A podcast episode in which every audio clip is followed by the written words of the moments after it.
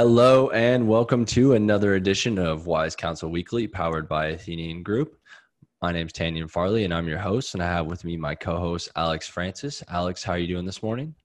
Tanyan, I just want to take a slight moment, take a pause and say, we got sports back, baby. We got sports back. Round of applause, round of applause. Woo! We do have sports back. It's been, getting to watch baseball games, some NBA scrimmages / games. I'm hoping that the Marlins fiasco, that for those of y'all that maybe not following sports right now, the Marlins, I think, are up to 9 players now, maybe more, maybe 12. I think it's 12, yeah, that have tested positive for COVID in a week. So not great. Hopefully that doesn't, crush the season for Major League Baseball and then, derail the NFL. I know there's also a lot of players opting out of the NFL season, rightfully so, right? A lot of these guys had, planned to have children during the off season so that, it doesn't interact with the season. And now, you have a newborn at home, and I rightfully understand their concern. So happy it's back, saying a little prayer that we get things back on track. But yeah, I mean, happy Wednesday, cruising through here. We're excited about, the guests we have on today. We are bringing on, a truly incredible guest, who is, kind of a titan in his industry. So I'm going to go ahead and give a quick intro, and then we'll talk about what our game time topic is and why we have this guy on. So we're bringing on John McClain this week as our guest. So he is, for those of you that don't know, he is a NFL writer for the Houston Chronicle, has been doing so for, better part of 4 decades at this point in time.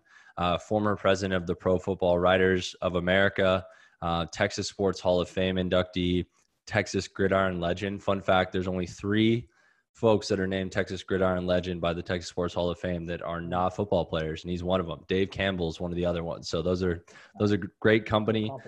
2006 Dick McCann Memorial Award winner, so for basically best sports writer of the year. And then he's been in 8 movies. We'll talk about that a little bit more with him, but really overall a legend. He's going to come on and talk about our topic today, which is the evolving role of media and business in sports, and really how it's changed over the last really the last 20 years specifically, but over the last 40 years, and right. How it's become increasingly important to have that relationship with the media, how that's changed, and really how, you as a business owner or you as a professional athlete, you as an entrepreneur with your brand can better interact with the media and understand the repercussions of really not interacting or interacting poorly with the media, and how you can make that work. So, we're going to talk through that.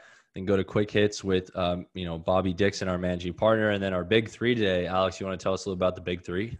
Yeah, man. Since we have John McClain coming on, we're going to do our favorite sports media personalities.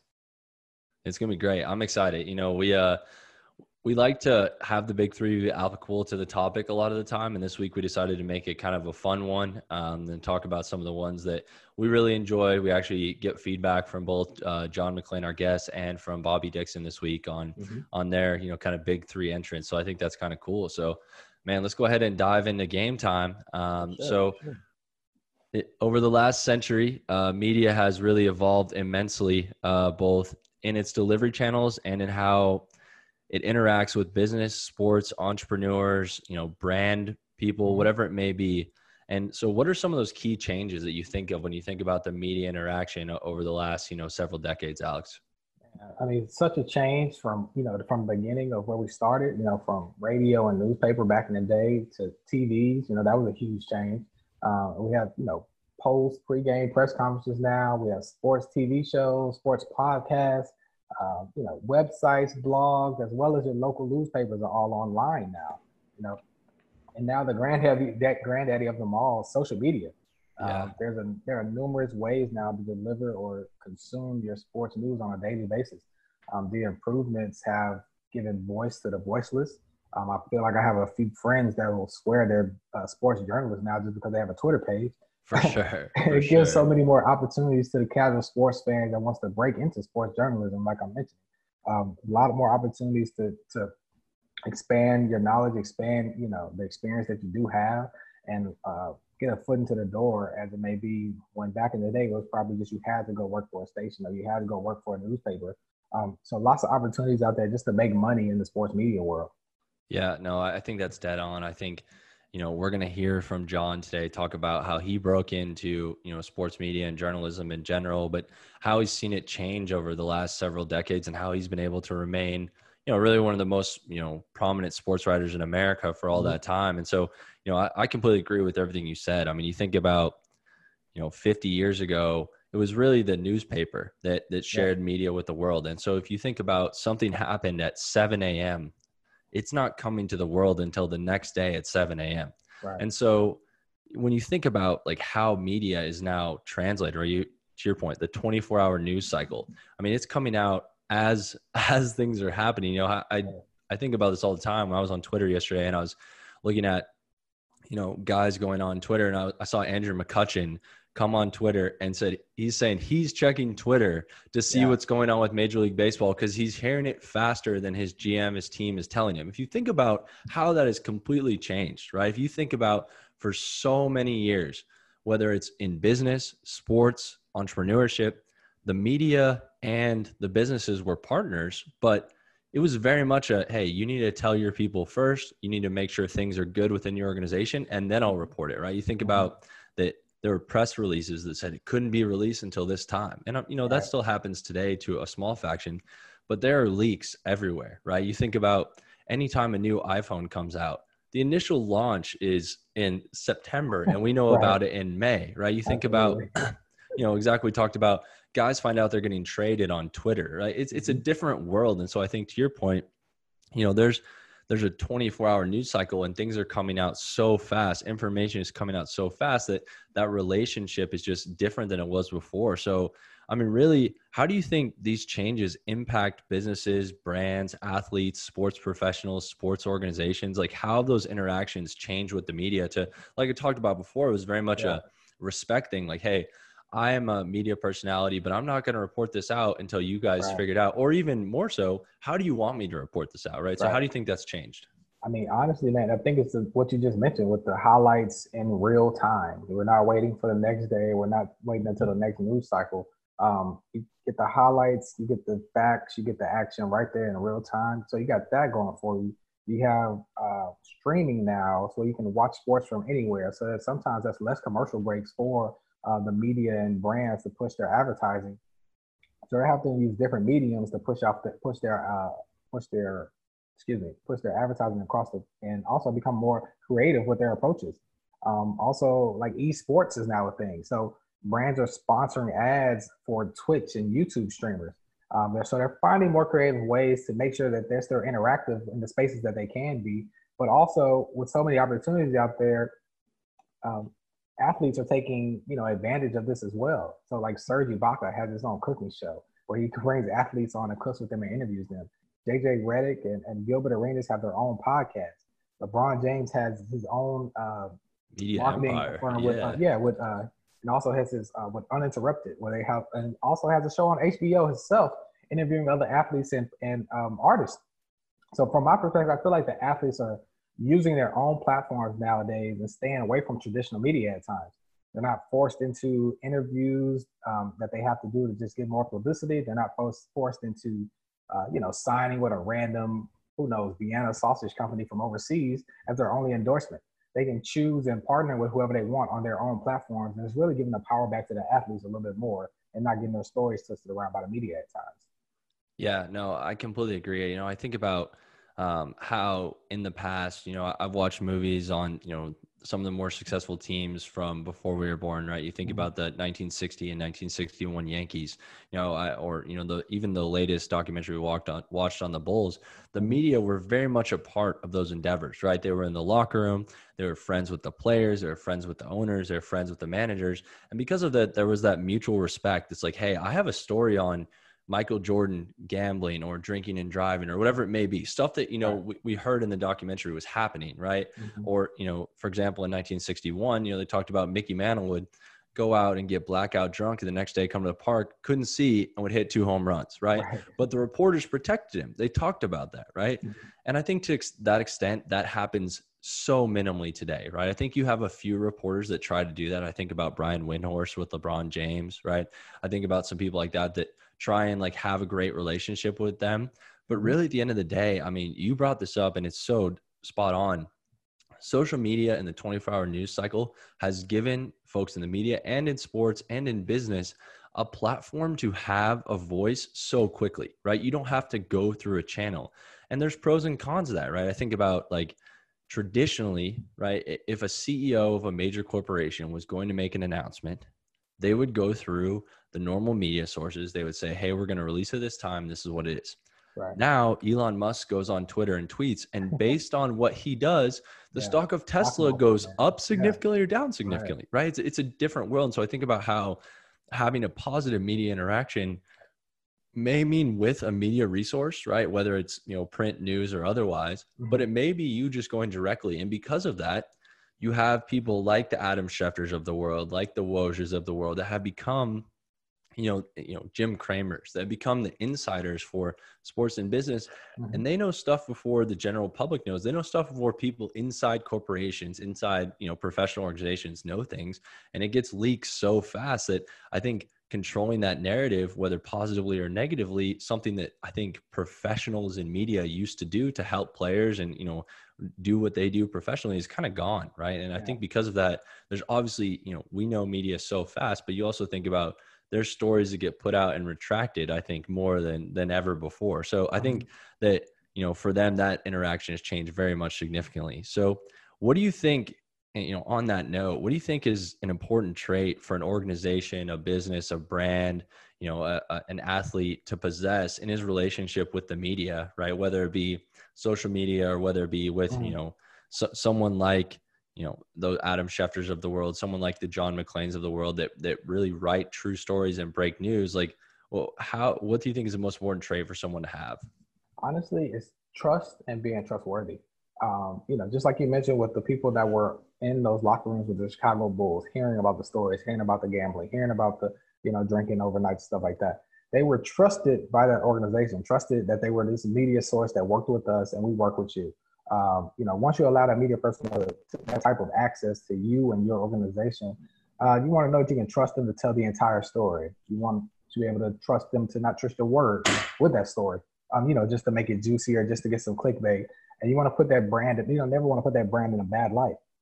And vice versa. They're trusting your organization to treat them fairly. They're trusting your organization in hopes of getting that first story and knowing that you'll put a shine on and put it in a good light. And that way the parties, you know, both have a great working relationship throughout the entire time they're working together.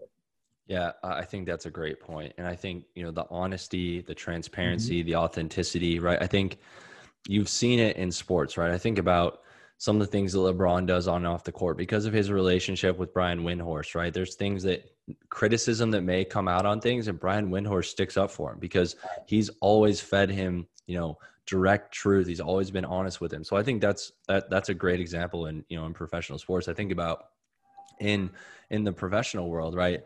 A lot of these guys these CEOs have a great relationship with Jim Cramer on Mad Money. And because of that, they talk about stuff that the rest of the world doesn't know. And because of that, you know, Jim Cramer has information other people don't have. That's why there's the 4,000 word disclaimer at the beginning of his show, right? Which says, you know, he's got information and like it's all recommendations. And I think because of that, right, those guys can have those kind of talks and, you know, they protect when things go south and they don't when, you know, when things are coming out. And so I think about, you know, we'll talk about with Bobby later on, we talk about Muhammad Ali and Howard Cosell, you know, very similar, right? That relationship where, you know, Howard would ask the tough questions, but at the same time, he would stand up for Muhammad Ali. And so I think, you know, being honest and being transparent is really key. And I think too, same goes for the media personnel as well, right? A trustworthy, you know, media resource that, you know, has been around the block that really takes in information and uses their best judgment in whether or not the information should be shared, how it should be shared, and tries to put things in the most truthful but best light. And I think, you know, our guest that's coming on today, John McClain, you know, he's going to talk a little bit about how his experience as a journalist has changed in his time frame. You know, this is a guy who has been one of the most trusted names in sports media for a long time, that has been, you know, at dinner with, you know, athletes forever, right? When you think about him covering the Oilers, like he was around all of that. when the Texans came to Houston. He was the key piece of the media that made that happen, right? Mm-hmm. He was working directly with the ownership group, with the McNairs to make that happen. And so he's been a part of a lot of conversations, been in the locker room, been really close with guys, and he's seen how the world's kind of shifted now, where the way he reports media has to be different than it was before. So really excited to get him on, hear some of his stories and hear his perspectives. So without any further ado, let's bring on our guest, John McClay.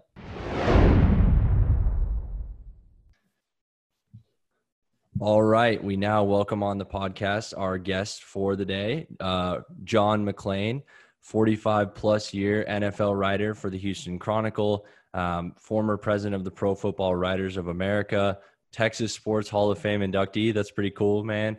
Texas Gridiron legend. I know we mentioned this earlier, but I realized that there's only 3 Texas Gridiron legends that aren't in there for playing football. So, John, that's a pretty cool honor that it's you and Dave Campbell.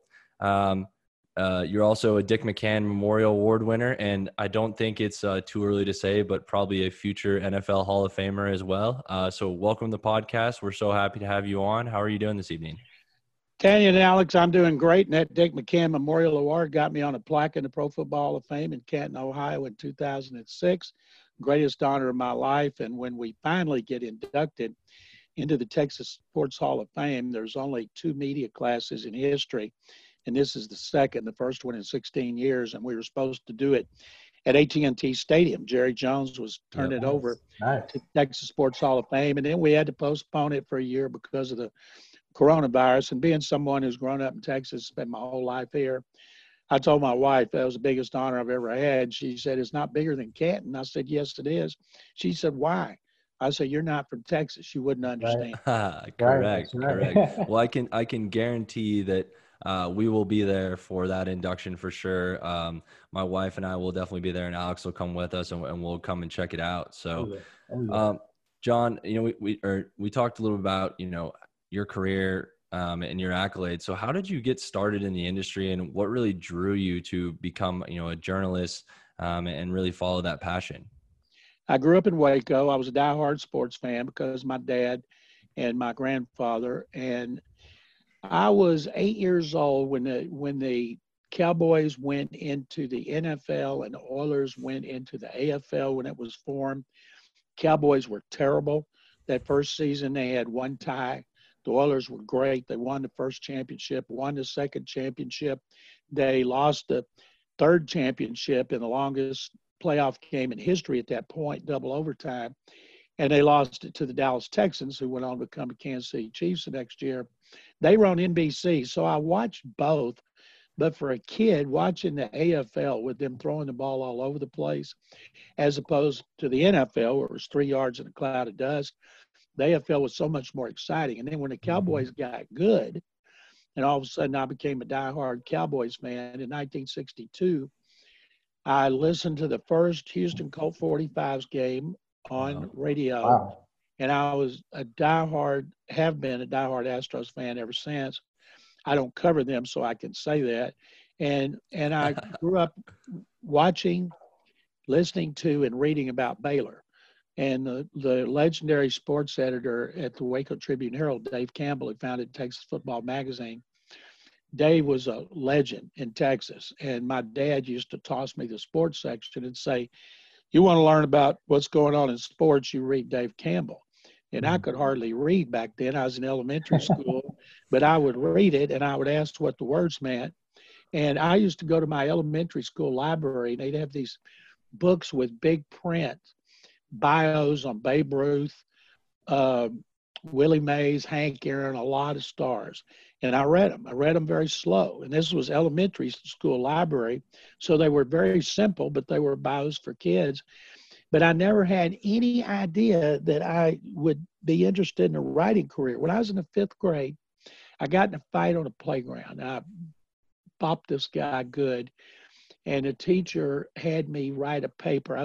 She told me I had to stay after school and write a 10-page paper about anything I wanted. And back then, I loved science fiction. My mother was a big reader.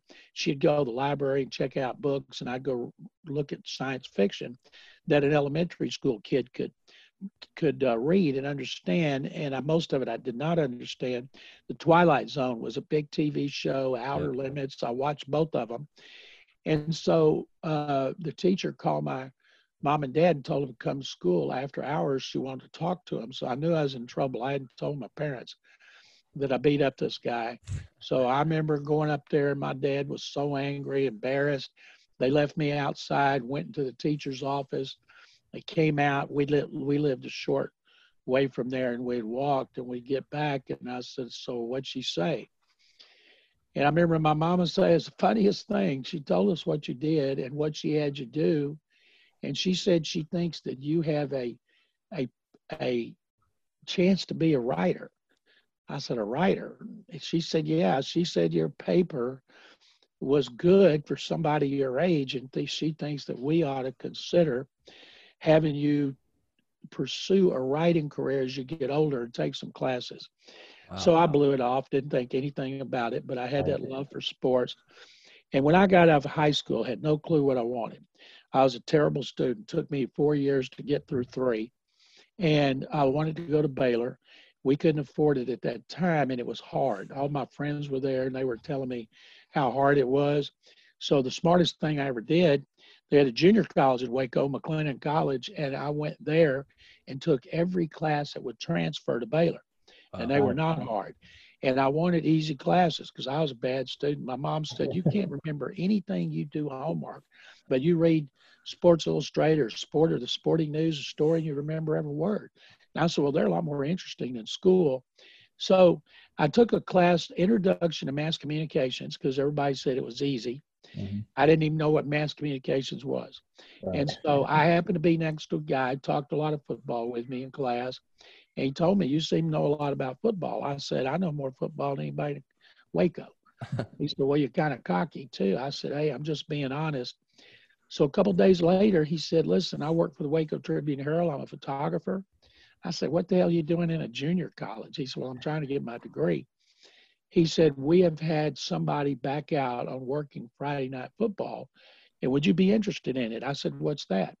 He said, we hire people to come in on Friday night, work 8 to 12, phone will ring, you answer it, you fill out a form in which they'll call in with stats and touchdowns, and then you take it to the writers and they'll write it. I said, you get paid? He said, yeah, $25. I said, $5 an hour, that's great. Minimum wage then was like $1.50. Wow. And so I did it, and I noticed when I was doing it, I couldn't type, and we didn't have to. We just filled out these forms, but all the sports writers that I would read in the Waco Tribune-Herald would walk by me and go to the sports department. So I started hanging out. At midnight, everybody got up and left the correspondence, and I went in and hung out with those sports guys and got to know them.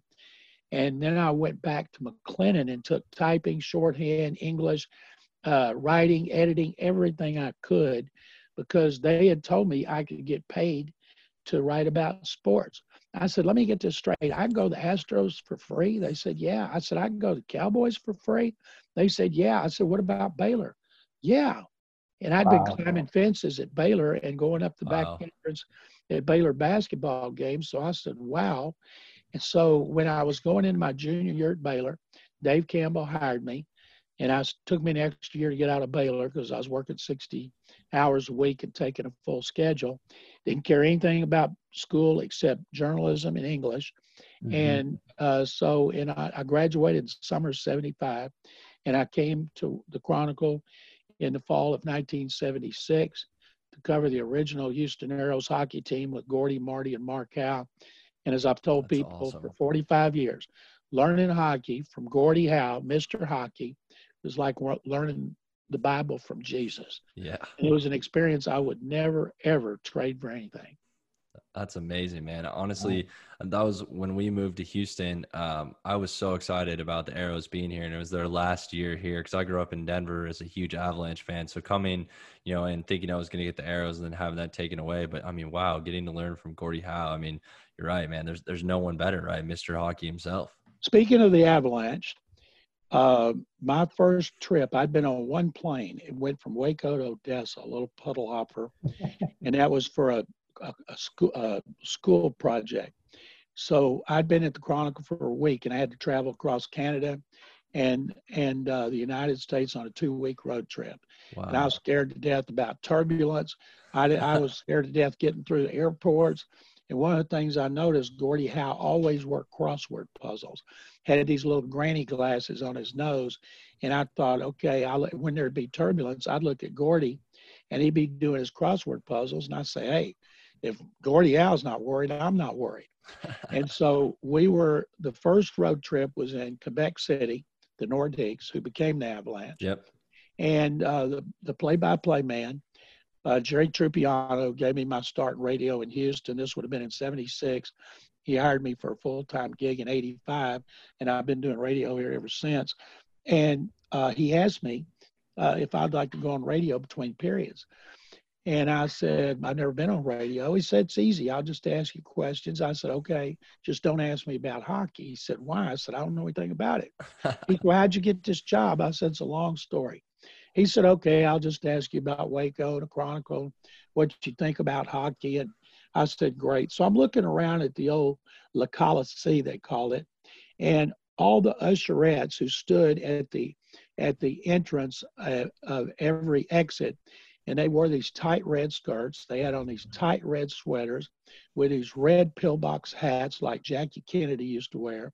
And they all stood at attention with their hands behind their backs. And I'm looking around at them, and I was pretty fascinated, considering everything was in French, and I didn't know a word they were saying. And Jerry Trupiano slides a microphone over in front of me on a stand, and I'm waiting for my headphones. And I'm looking around, and I hear him say, so what do you think about your first trip to La Colisee? And I said, Jerry, I can't believe all the women got such big bleeps. And I hear him go, well, you can take the boy out of Waco, but you can't take Waco out of the boy. We're going to go to a break, see if we can get to the bottom of this, and we'll come back if the FCC lets us. And then he goes, what in the world? You can't talk like that on the radio? I said, I didn't know we were on the radio. He said, well, why do you think you got that mic there? I said, I'm waiting for headphones like you. He goes, I'm communicating with the producer back in the office. And I was like, oh, man, I'm so sorry. He said, now, if we try this again, can you not talk like that? I said, well, of course.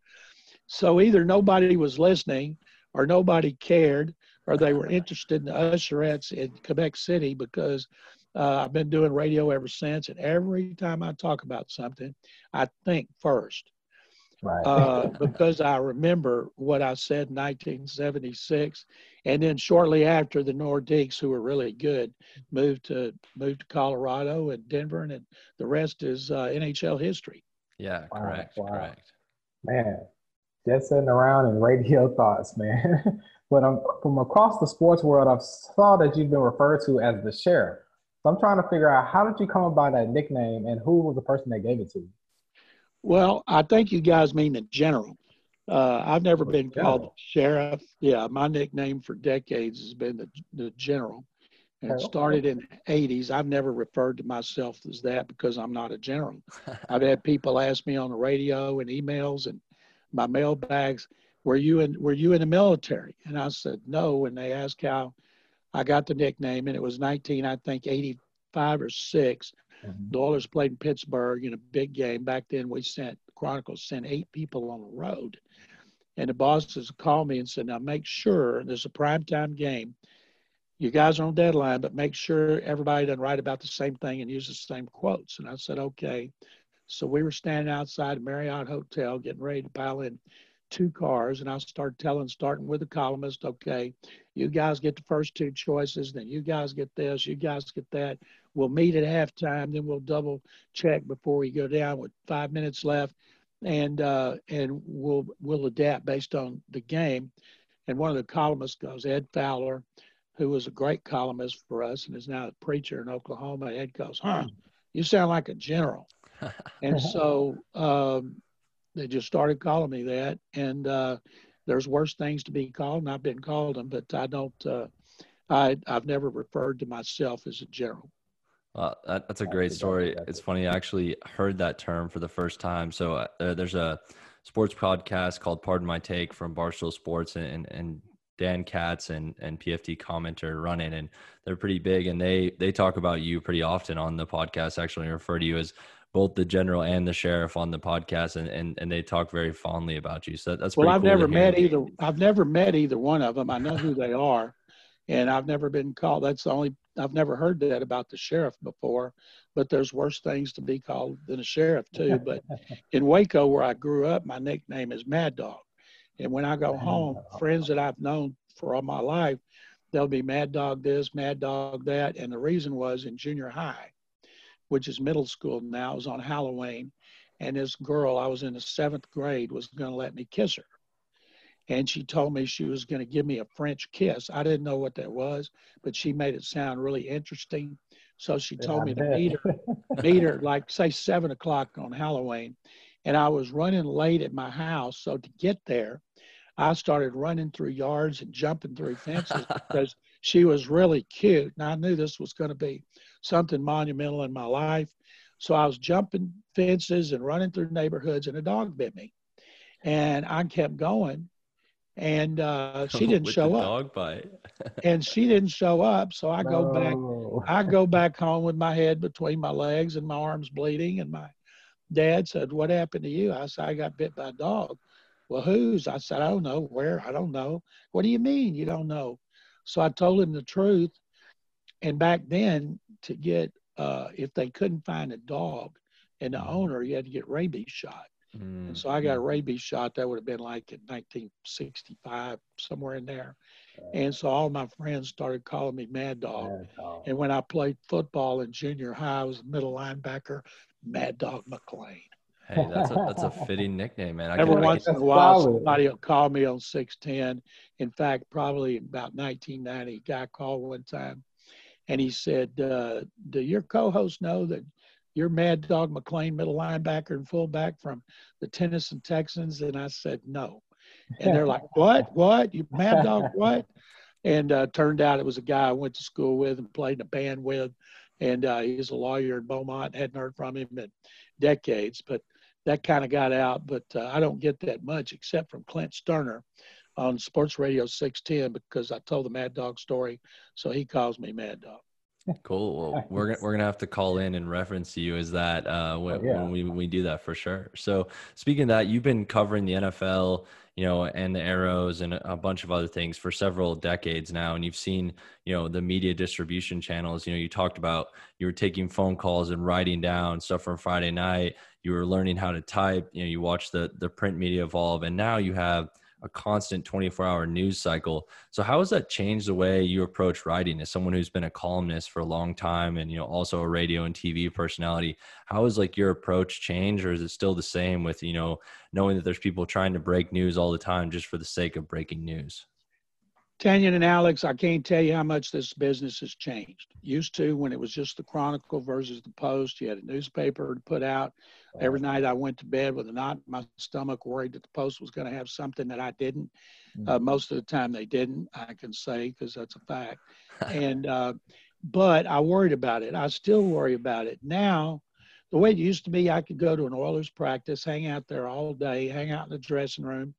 Could go in a dressing room when the players were in meetings and sit at front of lockers and read the newspapers, do anything we wanted. And we got to know the players. You got to talk to them. You got to hear about their families, about their schools, the teammates and former teammates. And you don't do that anymore because we're restricted so much. The media is a kind of a necessary evil. And back then we weren't. And so I would go home, get home about 5 o'clock, and I'd transcribe tape, and I'd write. I might get my stuff in, a story and a notebook, and if there's any news, I'd try to have it all in by 7. If it need to be later, it could be. And now, back then, we used to say you write it or you read it. In other words, if you don't write it, somebody else is. So write it or read it. Now it's tweet it or read it.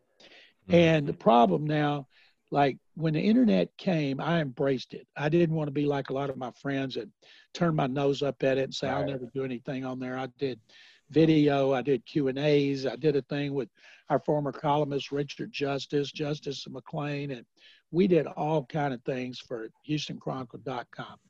And it got a lot of recognition for it. That's one reason that I got, I have 141,000 Twitter followers. I had 145, and I've lost almost Let's say you guys are rice guys. What's 141 from 145?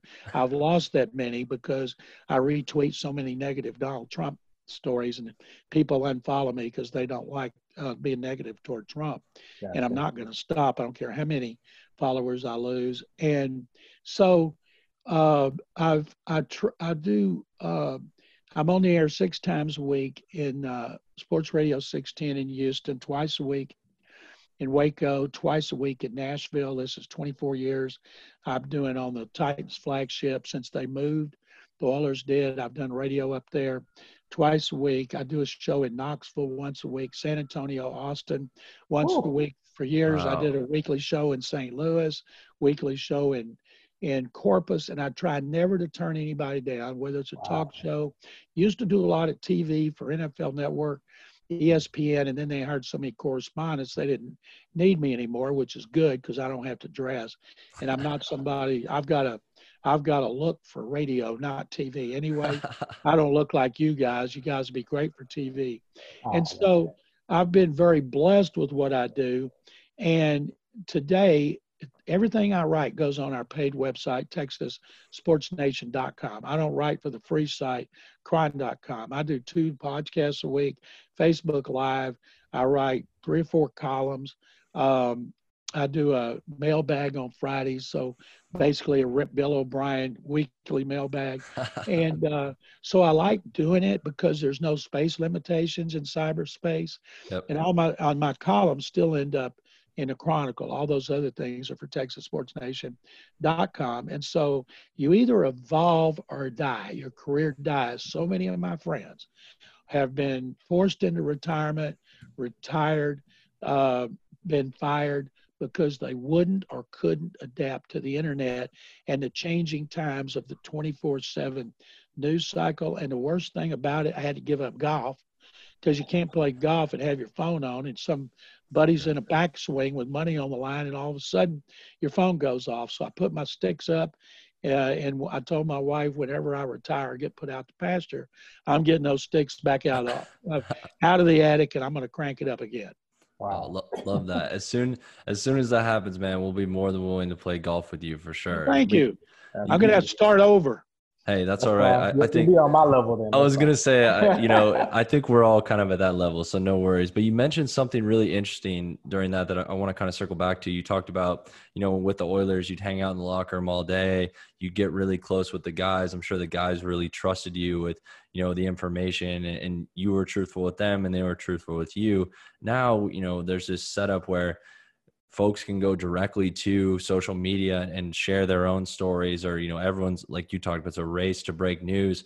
How has that relationship with players and with organizations changed in the last, 40 years, as far as how you interact with them and how they, weigh so heavily on their personal brand through social media? And now it's really, that relationship is not as strong as I think it maybe once was. So I'd like to hear your thoughts on that. When I covered the Oilers, I've never been friends with anybody when I cover them. You can't, because you write too many things or tweet too many things they're not going to like. Sometimes if they think you're friends, you don't understand. Early in my career, I had an Oilers general manager. I had to write a thing. He slapped a replay official because he didn't like that he wouldn't change a call, and nobody knew it because the guy was in a booth. But somebody, they called me and told me. Wow. So I called him for confirmation, the general manager, and he denied it. And I called this guy who was older, and he told me the whole story. And another guy in there collaborated it. Collaborated. No, collaborated. Confirmed it. Yeah. And so I wrote it. And the general manager said, professionally, I understand you had to write the story. Mm-hmm. Personally, I don't. And I knew right then that I couldn't be friends with this guy. And one time I had to write a negative story at the end of a season, and I ripped him, and we held it a day and ran it on Christmas. And his wife called me and chewed me out for running it on Christmas. and I felt terrible because I didn't write it to be run on Christmas. Yeah, right. But now that I don't cover the Oilers anymore, I'm friends with a lot of them. And all the friendships have been after the careers ended. And I do a lot of fundraisers with them. I go, like on the Gridiron Legend, a lot of former players around the state and coaches are gridiron legends, and we support the new class every year at the Kickoff Classic. We come back at the bowl game at Energy Stadium. We have 2 or 3 charity appearances a year. We have a golf tournament we do that's charity. And I see them all the time, and I'm friends with a lot of them, and I really like them. And that's because I got to know them. Well, now the rules are such that NFL, Pro Football Writers of America, our rules are this. Media gets to spend 45 minutes interviewing players a day, but the problem is they're not all in there. And if, say, I want to go have a conversation with J.J. Watt, I couldn't talk to him because here would come 30 people with microphones wanting to talk to him, right. And so I can't do it. I've had one conversation with J.J. Watt, who came here in 2011, in which other people weren't around, and it lasted more than a minute. And that was when he came into my office at the stadium for me to do an interview with him about 5 years ago. Never had a conversation with Andre Johnson until he retired. Now I've had several with him one-on-one. And so I really liked guys like Eric Winston, the offensive tackle who just retired as head of the union, executive director, and Indy Kalu. Indy Kalu used to be on Sports Radio 610. I got him in there. Now he's been for years at 790. He and I did a TV show for 2 years. Now I see him quite a bit. We're on the selection committee of the Houston Sports Awards and Houston Sports Hall of Fame. And there's a lot of guys, and I always like Kubiak. Gary Kubiak's one of my favorite all-time people. But in all the years I've known Gary, we were one place one time to have a beer, and that's it. You know, I've had conversations with him, and we text each other, and I'd like sometimes just kick back, talk football with Gary, but he's still coaching, and he's out of town. But someday, when he retires, if I'm still around, I'd love to sit down with Gary Kubiak. So it's not the same today. Media's held at arm's length. The fact is, there's no accountability now. You can write lies. You can make up stuff. You see people breaking stories saying could, maybe, should. And if they're wrong, they say, oh, I didn't say it. And so there's so much bad news. People steal stories and don't credit. They rewrite press releases and act like they have it on their own. And it drives me crazy that there's no ethics like there used to be and should be.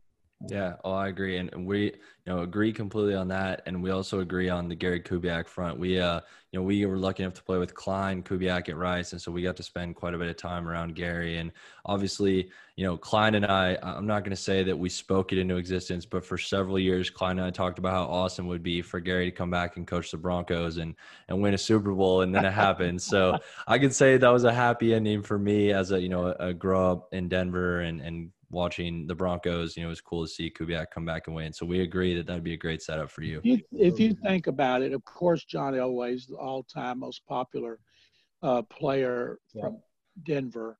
And in fact, he was smart enough to hire Kubiak. And, but if you think about what Gary did as offensive coordinator, and then comes back as the head coach, and briefly he was in personnel, and like when we would go up there, the Kubiak name is magic in Denver, as you know, Tanyan. And I'm trying to think of players in the Hall of Fame besides Elway. Who is more popular in Denver than Gary Kubiak other than John Elway? Yeah, there's really not. I mean, from the Broncos, there's not, right? You'd have to go to the Avalanche probably to have someone, or maybe Larry Walker from the Rockies, I would say, or kind of the Colorado sports legends. Colorado team, man. And I mean, wow, you're mentioning so many names and so many stars, and, just being on from radio to TV shows, and even throw in Indy Kalu, who's a friend of the firm. But you've also been in several movies, including The Longest Yard, Game Plan, The Secretariat, just to name a couple of them. Like, what was the experience like, and how did you, get those opportunities to join, a motion picture? Alex, I'm a movie nut, always have been. While my dad loved sports, my mom loved movies. And so I started going to them when I was a kid on Saturdays when I was a little kid. They would take me and drop me off at the 25th Street Theater in Waco. And I would enter hula hoop contests, all kinds of things, and sit through double features and cartoons. And people asked me, if you hadn't been what you are today, what do you think you would have done? And I said, well, I hope I would have been a movie producer, the guy who puts the deals together. And I think that's a fascinating business. And so in 2000, some Baylor friends of mine said, they knew I was a movie nut. He said, we're going to go over to Austin. There's a movie being filmed. It's the first directing job by John Lee Hancock. We're going on the set. Do you want to go? I said, sure. And I knew who John Lee Hancock was. He's from Texas City. His dad and his brother played football at Baylor. And John Lee had a, he moved to write a script. And he left Houston, where he was an attorney, to move to L.A. to try to make it as a screenwriter. And he sold the script to Clint Eastwood and Kevin Costner in 1993, the movie A Perfect World, starring Costner and Eastwood. That's how he got his foot in the door. Now he's directed a lot of big-time movies, and he's big-time. And at the time, it was his first, so I went over with the Baylor guys. He was younger than me, and I didn't know him, but Dennis Quaid was the star. And it's interesting to me, it was the first movie of Jay Hernandez, who now plays Magnum, on CBS on Friday nights, the second Thomas Magnum to Tom Selleck. And so I spent a day with him, and then I got to know Hancock a little bit, and I went back a couple other times because it was in May and there was nothing going on with NFL. Took a couple of friends over that like former Oiler defensive end Sean Jones was a film fanatic too. I took him one time. And so Hancock said to me one day, you want to come to the Rangers ballpark? We're going to shoot Jim Morris getting his big debut against the Rangers for the Devil Rays. And I said, be an extra and what? He said, well, press box scene. I said, sure. I said, how many are you going to have? He said, oh, I don't know. The head of the extras would know that. I said, where do you get extras? He said, well, they do a call and people show up. And I said, well, let me ask you. I said, I could fill that press box with legitimate media people who would help you promote this movie. He goes, really? I said, yeah, guys that have talk shows, guys that write columns. He said, well, that's a great idea. I'll talk to the head of the extras. So I had people from Houston, Dallas, Fort Worth. And it was funny because the two producers, they were young guys, Mark Ciardi and Gordon Gray. And this was their first movie. And when I was in Austin, outside Austin, we were in Thorndale. They didn't give me the time of day. And they knew I knew Hancock, and that was it. And so when we got that day, it was a Sunday morning, to the ballpark. The Dallas Morning News and the Fort Worth Star-Telegram had on the front of their sports sections columns and stories by people. I'm going to Hollywood. My good friend John McClane has me in this movie called The Rookie. So when I showed up, these two young producers, Gordon and Mark, all of a sudden I was their best friend. Oh, McClane, great to see you. Come on over here. So I got to know them. They put me out. They had me in The Rookie, Invincible, The Game Plan, The Longest Yard remake, and Secretariat. I did four others, and the last one was Spring Breakers with Selena Gomez and James Franklin. And so I got my foot in the door, talked about it on the radio, called a friend of mine on radio in L.A., told the producers, be listening to KTLA at 4 o'clock on Monday afternoon. So this talk show host knew I liked movies, needed too.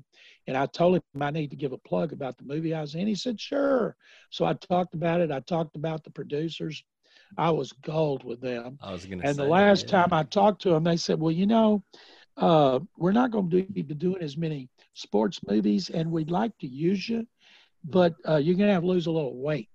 And I said, okay, if you need me for a nude love scene, I need a personal trainer in 3 years to get ready.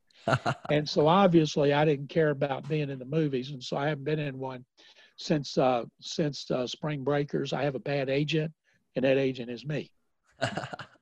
Hey, well, that's a great track record of movies to be in. You know, it's funny. I've seen every single one of those. And actually, when we were preparing for this interview, I rewatched several of them. And it's funny because, you know, obviously knowing you now, going back and rewatching, you know, I realized that I watched, you know, you throughout my childhood as well. So I thought that was pretty cool to see. Well, thanks for not blinking. And the one that I did that I liked the most, other than Spring Breakers and The Longest Yard, was called Cook County.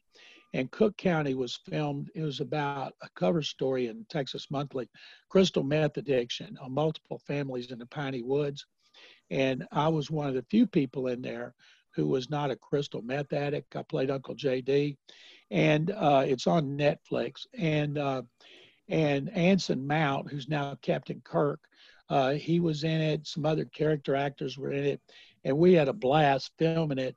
And one of the things we did, we rented out for 2 nights the old River Oaks Theater, wow. Over in the right in the River Oaks Shopping Center, and we had the 400-seat auditorium, and they was sold out both nights. And they put my name up on the marquee, wow. said starring wow. John McClane, and underneath Anson Mount, Sandra Berkeley, Ryan Donahoe. And so all my friends were having me stand under the marquee and taking my picture and everything. And that's awesome. That was a pretty cool event. Yeah, that's super cool. You know, for a guy that has so many accolades, that's a pretty awesome thing to add for sure. And especially in something you're really, really passionate about. It was in a bunch of film festivals, excuse me, Daniel, and there was a film festival in Austin, South by Southwest, which is the biggest in the United States along with Sundance. And one of the top 3 in North America, along with the Toronto Film Festival. And so it was packed. I remember it was a theater somewhere in Austin. It was raining like crazy. I thought, sure, the rain would keep people away. And so people were lined up to get in the theater in this multi-screen multiplex. And so I went and got the star and the director, and I said, you guys come with me. And they said, what? I said, we're going to go out and talk to all the audience because there's an audience award that people vote on the best movie. And ooh, like Anson, yeah. Mount, Anson Mount had been in a bunch of movies, including Crossroads with Britney Spears, and he'd been in movies with De Niro. And I told him, I said, come on. So we did. We went up and down that line. And after that movie was over and I walked out, I was walking out of the theater and these journalists were come up and interviewing me about my part in the movie. And it's the only time I've ever been interviewed when it wasn't involved in sports. And it was the only time I actually felt like a legitimate actor, which I'm not, but it was an incredible experience. Oh, that's awesome. And you can't say you're not a legitimate actor. You have an IMDb page with multiple movies. I don't know who does that. I've never looked at it. I do have a Screen Actors Guild card now for a long time. And it's awesome. Been fun. And I love being on movie sets. People are bored to death on movie sets. They can't believe how excited I am. And I said, let me tell you what's boring. Sitting around a locker room waiting for naked football players to come out of the shower. And they're like, oh, wow, that would be great. Right? Yeah, like different world. So I got to ask, we were just talking about movies. What's your all-time favorite movie? Do you have one or do you have a couple? Well, I have many, but I'll say this. I ask people a lot, if you were marooned on an island and you were never going to get off and you could have one movie, what would it be? Mine would be the original Godfather, which I think is a classic. And my number 2 choice would be Pulp Fiction. I've seen those movies so many times, and I thought both of them were great. And those would be my 2 that I would want to watch. People ask me sometimes, what are your all-time favorite sports movies? I say The Rookie, The Longest Yard, Invincible, Secretariat. Yeah, I don't blame you. Those are all great calls for movies for sure. I think Alex and I have seen all of those, and I definitely like rank some of those in my top 10 as well. You've mentioned a number of other, sports media personalities that you've worked with or seen over the years. And on our podcast every week, we do a big 3, right? So our big 3 this week is sports media personalities that we enjoy, whether it be from our childhood or currently or wherever it may be. So is there one sports media personality that you really enjoy either currently or from the past that maybe you looked up to or you really enjoy their content that they put out? When I was a kid, 1963, I went to Baylor football games, and Baylor had an All-America quarterback, Don Trull, and an All-America receiver, Lawrence Elkins. And they opened the season beating Syracuse with Larry Zonka and Floyd Little and this great team from Syracuse. And Baylor threw the ball a lot back then. Most teams didn't. And so Don Trull and Lawrence Elkins were on the cover of Life magazine, Sports Illustrated. They were larger than life. And now I'm really good friends with both of them. To have heroes when you're a little kid that you look up to and you meet them later in life, both of them are gridiron legends, and I see them all the time. That has been very cool. And to cover so many players and present them for induction, actually present them to the Pro Football Hall of Fame Selection Committee to help them get in the Hall of Fame, guys like Oilers defensive end Elvin Bethea, guard Mike Munchak, nose tackle Curly Cubb, guard Bruce Matthews, quarterback Warren Moon, outside linebacker Robert Brazil. Earl Campbell was before I got on the committee. They've all gotten in my 28 years on the committee, and I've presented them. I'm not the only one doing it, but I take the lead. And I take so much pride in that because I know how much it means to them, and I know how much it means to Oiler fans, and there's still many of them out there. And I love to hear from them, just like I love people asking me about players and coaches. You know, what do you think about this guy? What do you think about that guy? What was Dennis Quaid like? What was The Rock like? What was asking me about all these guys I've been in movies with? And some of them I knew, some of them I don't. What's Adam Sandler like? And so that's very cool. The story that I did that I was the most proud of was in 1995. I noticed that Don Hudson, great receiver for the Packers, died. And I looked at the original class to the Hall of Fame from 1963. It was a 15-member class, and there was only one alive, Sammy Ball. Slinging Sammy Ball from the press stands. Sammy went to TCU. He lived at West Texas. And Sammy at the time was 86. And I thought, you know what? That'd make a great story. The last surviving member of the Pro Football Hall of Fame. So I didn't know him, but I knew a guy here who did. And I called him and I said, how well do you know Sammy Ball? He said, I know some bitch really well. And I say some bitch because that's what Sammy says all the time. Yep. It's the only time Chronicle ever ran a story with cuss words in it because it was the essence of his personality. So we went to Lubbock, rented a car. Chronicle picked up the tab from my friend Bill. And we drove to Sam's ranch at the base of the Double Mountains where he'd lived since the 30s. And Sammy would never been to the Pro Football Hall of Fame since his induction. They would send a charter plane for him, anything to get him to come back, but he wouldn't leave there unless he could be back in his bed that night. They even offered to get his bed and haul his bed to Canton if he could come back. And so he lived there by himself, and he liked to play dominoes. So he and my buddy Bill started playing dominoes. I have 9 hours of tape with Sammy Ball telling stories about his life, playing minor league baseball with the Cardinals, with the Gas House Gang, and then playing against the Negro League team, which was the greatest collection of baseball players he's ever seen, being in the stands at Griffith Stadium for Washington and hearing the PA man call out people's names and seeing them get up and leave while the Redskins were playing, and finding out afterward the Japanese had bombed Pearl Harbor and they were calling officers to report to their stations. And he told so many stories, and I wrote 9 pages, and they were open pages. That means there were no ads. And I took some pictures of him, and I asked him, he had a cabinet in which he had some awards, but it wasn't big. And I said, Sammy, what's your greatest reward? And he reached into the back and he pulls out a piece of paper and blows dust off of it and holds it up. It was his only hole in one. I said, so all those awards that you won in the NFL and playing baseball, I said, that's your biggest honor? He said, yep. And he cussed like a sailor. And he was so fascinating. It was like I had walked into a storehouse of memories of the NFL and baseball.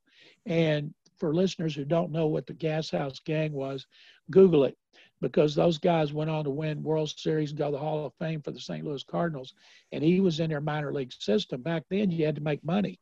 And the NFL team that won the championship would barnstorm across the South playing games against local teams to make extra money for the owner.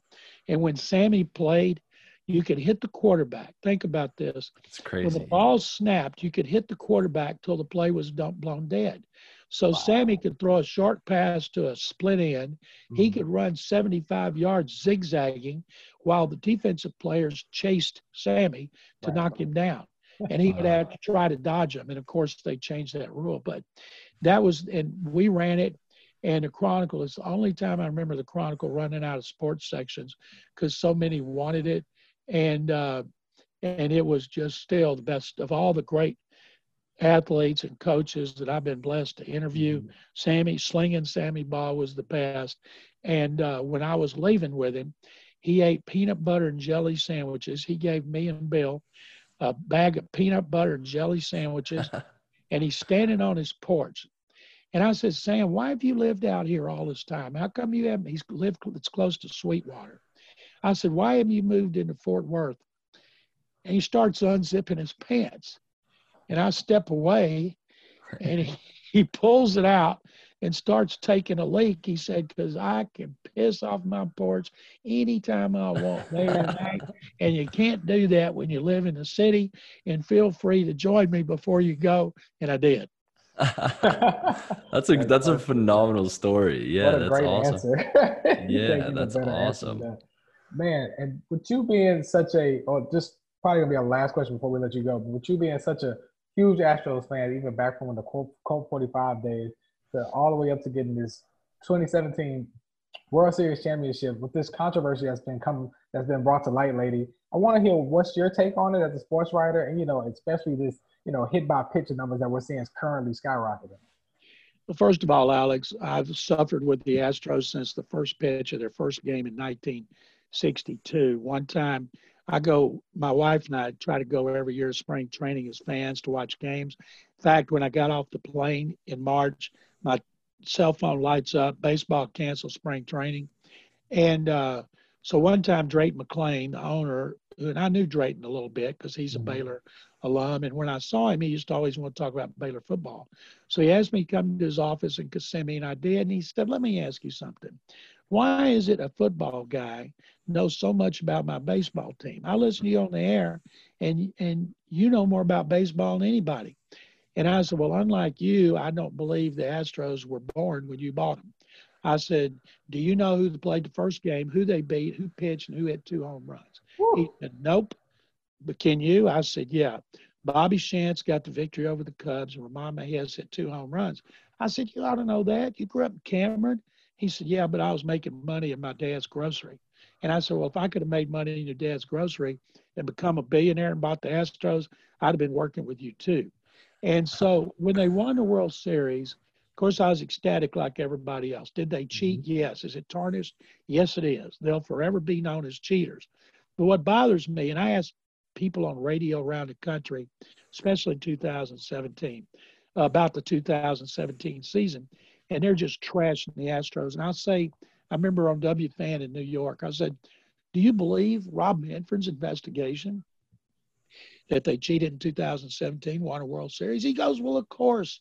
And he blasted them. I said, well, why don't you believe his investigation if they found no evidence they cheated last season? And I tell people he sounded like Porky Pig, blah, blah, blah, blah, blah, because he didn't have an answer. Yep. So the thing with the Dodgers in here, I wish there'd been fans. I do too. And when Joe Kelly, who was part of a cheating World Series winner with the Red Sox, when he threw over Bregman's head at 3-0 with a 5-2 lead, that was obviously a dirty pitch. And if he'd hit him, I remember when Dickie Thorne's career, Astros shortstop, great player, his career was never the same after he got beaned. And I thought about him and then Correa and then Kelly acting like a little child. And so I thought he was a little, what he called Correa. Or whiny little. He's like, oh, my pee-pee hurts. And so I was glad they suspended him for 8 games. They have protested it. I'm guessing that they'll reduce it because that's the equivalent of 21 games. I was going to say that's a big suspension now. Yeah. $78,000 it's going to cause him. So they're going to reduce it. I still haven't figured out why they fined Dusty Baker. I don't know what they did for Dusty to get fined. Oh, I didn't see that. But like tonight, they've been all business, and right now it's 1-1 in 8th inning. The Astros have got great pitching from all their rookies, and I want them to win this game, send the Dodgers home, Yep. Knowing that they split that series, not swept it. Yep. No, I agree. Well, John, we cannot thank you enough for coming on and sharing so much incredible knowledge, not only about how the industry's changed, but I think some incredible stories. I personally am going to be scouring the internet to try and find the Sammy Baugh story. So if you have that somewhere digitally, you can send to us. I would love to read that. But seriously, thank you so much. We can't thank you enough. We look forward to having you on again and talking to you soon. Tanya and Alex, thank you. It's my pleasure. Anytime. The headline on that story was called The Last Gunslinger. And it was Sammy Baugh, The Last Gunslinger. It ran in the Houston Chronicle. I believe it was 1995 when Sammy was 86 years old. I've seen it on the internet, and I'd be honored if you guys would check it out. But if you do, make sure you got a while, because it is long. Hey, we'll check it out, and we'll do one better. We'll link it in the show notes as well, so everybody else listening can check it out. Thank you guys very much. I really appreciate it. Stay safe. Appreciate it, John. All right, we now head into Quick Hits with managing partner Bobby Dixon. Bobby, how you doing this morning? Great, guys. Happy Wednesday to you. All right, I agree, man. It's been a great day so far. We had a great interview with our guest John McClain today, and we talked with him about the changing role of media in sports and business over the last several decades, and how image and media interaction has become really so important, right? It can really make or break you more than ever before. Since Athenian has really pivoted in recent years to more of an online presence, how important is transparency and honesty in what a business shares online? So how important is our living our values, not only in person, but online? So, Tanya, I think it's a great point you make. Short answer is very important, right? And in today's age where information flows so quickly and so broadly, via online platforms, it's different than it used to be, right? You could, for instance, put a presentation out to a specific and dedicated audience, right? And then you could pull it back and tailor it and retrofit it for the next audience. And you would do it again and again and again, right? But on a limited scale was that content, getting out there, you can kind of control it. When you put that stuff out there now, right, whether it be value statements, mission statements, content around capabilities, experiences, people, whatever it is, right? I mean, it's got to stand up, right? Yeah. It's got to stand up. And once it's out there, and it's got to be congruent, right? And consistent, everything from, who are you representing as your employees, right? And because Google searches and word searches and LinkedIn searches and, what have they done in the past, right? And how's that going to tie back to your brand? Then you think about the content you put out, right? And so I would say it's extremely important. The one thing that we can control, right, is kind of, what we say and how we say it, right? Mm-hmm. And you've heard me mention, numerous times on this podcast is that we try to just be consistent to our values, to the pillars that we line up. And so that as we're measured, at least we're measured against sort of the same and consistent things. But, it's a new paradigm. We're getting used to it just as everyone else is. And as a management consulting firm, it's just very important that the content that we put out, regarding our capabilities, our experiences, our people, and our values, just stays consistent. Yeah, I think that's absolutely great. I mean, that's what we heard from Luke last week, right? It's what we heard from John today, Alex. And I think that's a great continuation, right? Not only in your personal brand, but in your professional brand. And then hearing from a media personality, himself, and then, how that carries into us. So I think I completely agree with you, Bobby. I think it's a great point. Definitely, Bobby. And as someone who's played sports at the highest levels, but also spent a little bit of time in the media as a sports broadcaster, how difficult do you think it is to become how difficult do you think it has become for journalists to give honest opinions while maintaining that key professional relationships, just like you mentioned, with keeping that same consistency as they go forward? Yeah, Alex, it very difficult, right? I had the honor and distinction of being the color analyst for the mighty Rice Owls, right? Football team. So John Gruden on Monday Night Football, I wasn't, but did get a chance to spend some time in the broadcast booth, understand how production goes and all that good stuff. I would say it's difficult, right? You know, times, as we mentioned on the last question, have changed, and part of that change is that, you know, in broadcasting, in journalism, you know, the concept and idea of freedom of speech, right? You know, relative to you know, opinions. If you're writing a thought leadership perspective or a column or anything like that, even if you're covering a sports team, right? You know, your opinion, you know, assuming it was professional in nature, right, respectful in nature and all those things, right, you know, was your opinion. You know, you could say that, you could comment on a game, you could comment on a situation, you could even comment on perhaps a macro context, right, you know, and it was just left for the audience to hear, take in, consume, interpret, and then you're on. Right now, nowadays, you've got to be very mindful, right? We talked about kind of content, you know, via businesses online. You know, if you're on the radio, if you're on television, or even if you're in print or online, you know, journalism, you hit send. Right. And that perspective is out there, right? And it's left for interpretation, right? And that interpretation does not consider or take into account kind of where you were coming from, right? What the macro context was. And all that stuff, Alex. So it's become increasingly difficult to balance sort of, you know, personal opinion, you know, and just kind of managing, you know, the consumer's perspective on it. Certainly glad I'm not in that industry today. I got you. We are as well, man. We like you where you're at, for sure. I mean, I think you hit on a key point, which is once you hit send, it's out there. I mean, that's one of the things that John talked about as far as how media has changed since he started, you know, in print media, you know, 50 years ago, 45 years ago. Is this a 24-hour news cycle now, and it stays forever? He's like, you know, you could write a newspaper article and take a strong opinion, and there'd be, you know, a large population, but not close to as large as a population now that sees it. You know, now he sends a tweet out and, you know, 1 million people see it, right? It's right. A different world. So, well, and then it's retweeted, right? Yeah. And then retweeted, right? And like you say, something that would in old days, you know, run for a day, yeah. Right? It just tends to, you know, find new life, right? Yeah. And you know, the life cycle of a tweet, right? For instance, right. Depending on what that tweet is, could be something you might not be able to come back from. Yeah, that 6 degrees of separation happens in seconds, right? Yeah. It's not months anymore. So, all right. So our big three today is a little bit of a fun one with John coming on today. We wanted to kind of mix it up. So our big three today is our favorite sports media personalities. Could be living, from the past, could be currently, whatever it is. So we thought we'd ask you, who's your favorite sports media personality that you either listen to or watch or used to watch, whatever it, you know, may be, that really kind of inspired you and why?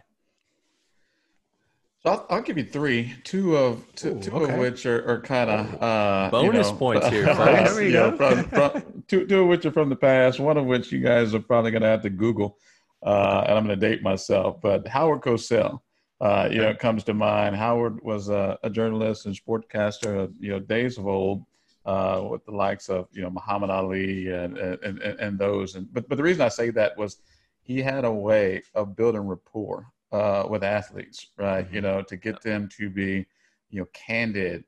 You mentioned transparent and genuine, right? And they had a way of, even through discord and disagreement, right? You know, with athletes, you know, getting them to stay engaged, right? You know, and meaningful and thought-provoking conversation. Now, Howard came along at a time where, I mean, you know, politically, socially, you know, civically, there were some monster issues, right? You know, and the convergence of athletics, you know, on those issues was very profound, right? So he had to navigate those waters. So it was just a great. I encourage you, if you haven't or haven't in a while, to kind of dig up some of those old Howard Cosell, Ali interviews. Howard Cosell, pick any athlete, he was great. Stuart Scott is another one. Let me just jump in real quick on Howard Cosell, because we actually, when I was doing, you know, research for this, I came across Howard Cosell because I personally love old Muhammad Ali videos, love them. And so, you know, those videos where they're going at it with each other and they'd go, you know, it'd be playful, but then all of a sudden they'd shift to a real topic, like something like you talked about, like whether it was, you know, religious issues with Muhammad Ali, whether it was race issues, you know, with the whole, you know, draft situation, like he talked about that man-to-man with Howard Cosell, and Howard Cosell talked about it man-to-man with him. So I think that's a phenomenal one. For those that haven't seen, I agree. Like, go look them up on YouTube. They're hilarious, number one, but they do talk about some awesome stuff. Sure. Stuart Scott would be another one. More recent, person, by all accounts, a wonderful human being. But I believe Stuart Scott revolutionized sports journalism in terms of how he incorporated, whether it be, quick rhetoric, slang, and those sorts of things, the way he just kind of reported on things. I think we talked about paradigm shifts. I think Stuart was responsible for shifting the paradigm in terms of just how on air personalities cover sports, and I enjoyed him. Today, I would say that some of my favorites are the guys at First Take. I like the fact we talked about opinions. I like the fact that that's one of the few shows out there where they can still manage to give strong opinions on things. Again, ranging from substantive to non-substantive issues in and around sports and society. And have respectful dialogue, right? And disagreements. You got Max and Steve and Molly and whoever their guests are, right? I love that. For sure. I love Shannon and Skip. Skip, right? Skip. Again, those kind of come to mind. Yeah. It's good stuff. Yeah, well, I mean, those are good ones. I think the folks listening might hear one or two of those names from Alex and myself when we get to the big three. We'll see. I tried to get out of there today. I didn't want to do the regular, so I'm trying to. I know I got some good ones too. Make it, I can tell you definitively that Stuart Scott is on my honorable mention list because I knew that we were all going to talk about him. But I mean, he's the GOAT in my opinion. I think I agree. Revolutionize. I mean, cool is the other side of the pillow. I mean, how many people have said that, in their life? So I agree completely. So Bobby, thank you for coming on today. I think that's great context when it comes to, not only how things have changed with media and sports, but also, with our business and how a business owner can transition to the online space and really carry those values from, the brick and mortar to the online store. So I think that's great. Thanks for joining us. All right, let's head into the cool down. So Tanya, what you got going on this week? What you reading and listening to? So on top of what we've been doing professionally, for those that don't know, we've had a lot going on with, we got a bunch of new employees, so that'll be fun. We'll get to, hopefully bring some of them on the podcast. And we've been working through some stuff for clients. So it's been quite busy, but I have been listening to several podcasts. This week, a couple of the ones I've been listening to have been from Joe Rogan. So I know Joe Rogan can be at times be controversial, but Joe Rogan had an interview with Ben Shapiro last week, which for those that may not know, Ben Shapiro has a very successful business called The Wire, or The Daily Wire, and a podcast that goes with it and has a lot of followers. He's normally, a pretty right-wing take on stuff, but he does shoot things pretty straightforward a lot of time. Joe Rogan is very much in the middle and leans toward the left side. The interview was really good because I thought it gave a lot of perspectives that Americans have about racial inequality, about COVID, about the economy, about the election. And really, I would recommend people listen to it because I think it kind of gives both sides of the coin and talks about some real issues, as well as they both see each other's side, which I think we don't do enough of in this country anymore. We just get mad and cancel people out. So I thought that one was really good. He also had another one. This one's a little bit off the radar, but he had on these two guys that have been studying UFOs for a long time. And it's coinciding with the government coming out last week and saying that they have been, and they have identified, or they have recognize the existence of UFOs in our country and have been studying them for a while. So these guys talked about some of that. So I would recommend listening to both those podcasts. I thought they were really good.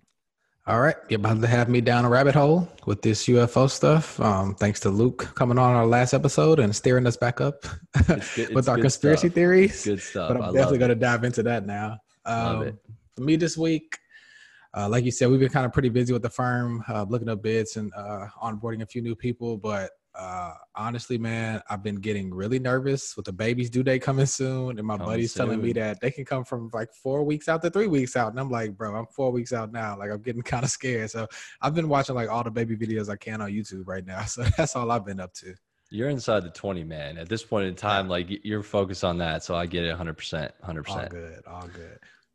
So our big three this week, like I said, we talked about a little bit with Bobby and we talked about it a little bit with John earlier, is sports media personalities that we really like, whether from the past or current.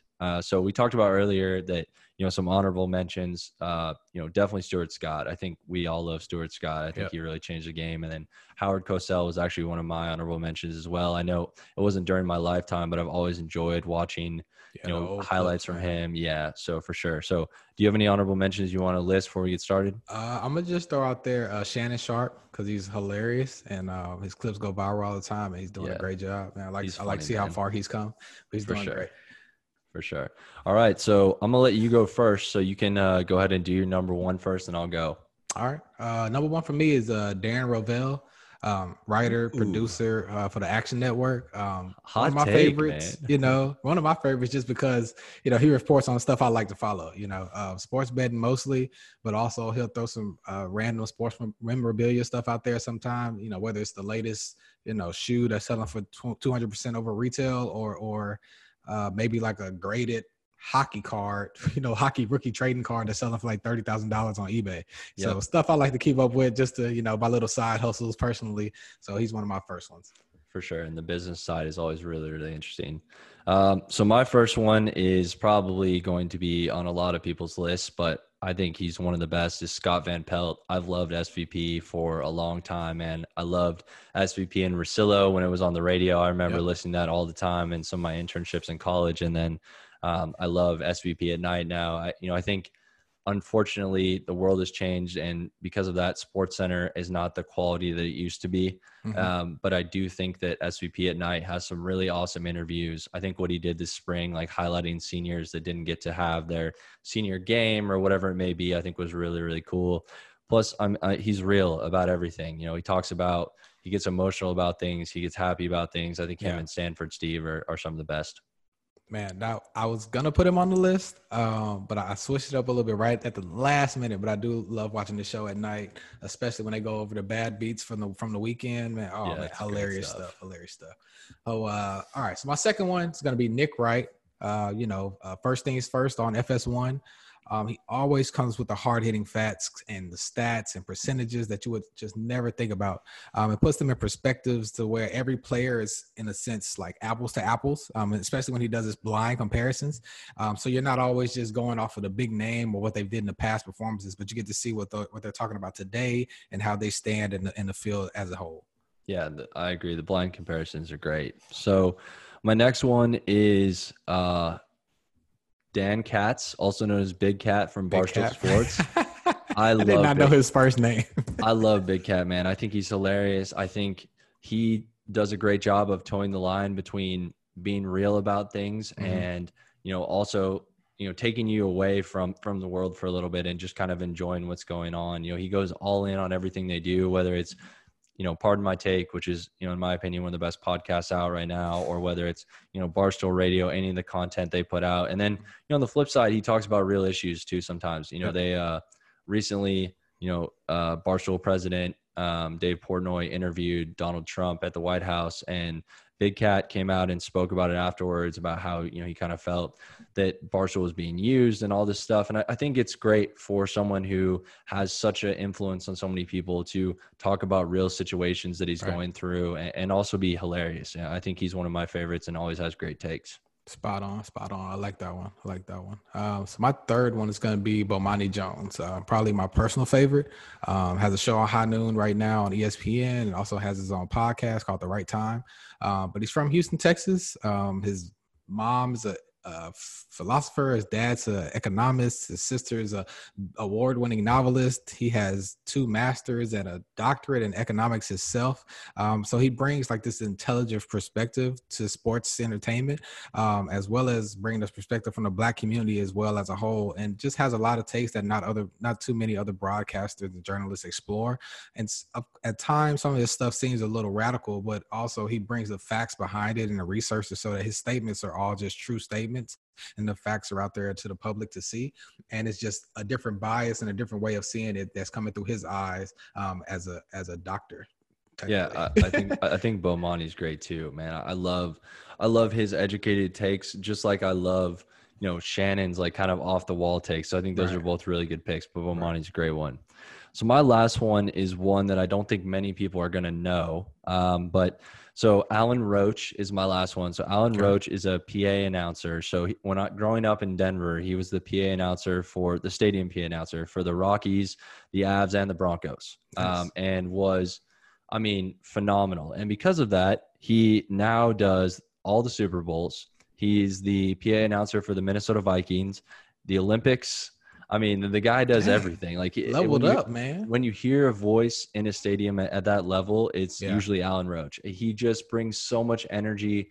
You know, I think that being a PA announcer in a stadium, there's a very fine line between being entertaining and being cheesy. And he does a really, really good job of keeping, you know, people, you know, into the game and making good comments without it being like, you know, crazy off the wall. So I think he's one of my favorites for sure. I like that one. That's nice. Yeah. So, all right. So let's move here to our Q&A from the listeners this week. So we have one question that got sent in. So it said, during the interview with Luke Wilson last week, Luke mentioned being authentic on social media is the best path to build a brand. As a business owner who's looking to expand his following, how can I remain authentic while drawing more online interaction? So I think this person's asking, how do I draw the line between clickbait and being authentic? Right. So I'll go ahead and go first and I'll kick it over to you, Alex. I mean, for me, I think being authentic is key. And I mean that in a couple ways, right? So being consistent, like Bobby talked about with your views, I think is the best way for people to understand who you are. You're going to draw the following you want based on your values and your authenticity, right? Mm-hmm. If you're strongly on one point and you are continuously talking about that, providing value there, people are going to come to that, right? You don't have to have clickbait. Now you can work on creative titles for stuff. You can look at the way you word it, but I think remaining true to your value, being authentic, and then finding that right crowd is the way to go. I mean, you talked about this last week. It's easy to make a quick buck on social media, right? Going with things that are out of your value system or are clickbait. But the longevity and the quality of the following you gather, I think, is largely based on the authenticity, values, and consistency you have. So that would be my recommendation. What do you think? Yeah, I'm 100% on board with that. I kind of think about this stuff all the time. My sister-in-law is a DJ, like an up-and-coming DJ here in Houston, and we brainstorm just on, you know, just random stuff all the time. And again, it's not much you can do to differentiate yourself as a DJ, you know, and she wants to remain authentic, just like the person's asking the question. But at the same time, I just tell her, you know, put the content out there, but make sure it's content that no one else has. Make sure it's something that stands out from the rest of the pack. Like, you can remain authentic and give your audience what they're looking for, but also you want to differentiate and give them something to look forward to. You know, give them something to come back to look at the next time. Give them, you know, maybe a contest. Give them a different opportunity to something to see. Give them, you know, just different content, whether it's, you know, you're doing just photos now. Maybe you can switch it up to videos, or maybe you can switch it up to a countdown to where it's anticipating, something like that. You know, give them something that'll draw them in, but still being authentic at the same time. For sure, to interact. And I think you might have actually retweeted this, or I saw this on social media the other day, but there was an artist that, you know, a rapper on YouTube, and he was talking about how he has all these videos that have hundreds of thousands of likes and no producer has ever picked it up. And he had a producer call him about a song that had 246 likes. Right. He's like, it was my, like, I made the song because I felt like it was really good, but it didn't catch on with, you know, it wasn't the clickbait, but that's the one that got him what he wanted. So I think that's a lesson in itself. Right. So just put the content out there. Your core fans and your core following will pick it up and lead the way also. And I think that's a great segue to end the show, Alex, what you just said, like your core following with the right stuff is what's going to carry you. You know, John talked about that earlier, as you know, how his career's evolved and how he stayed true to himself and the way he writes. And because of that, he still has such a huge following. Bobby talked about it with Athenian, right?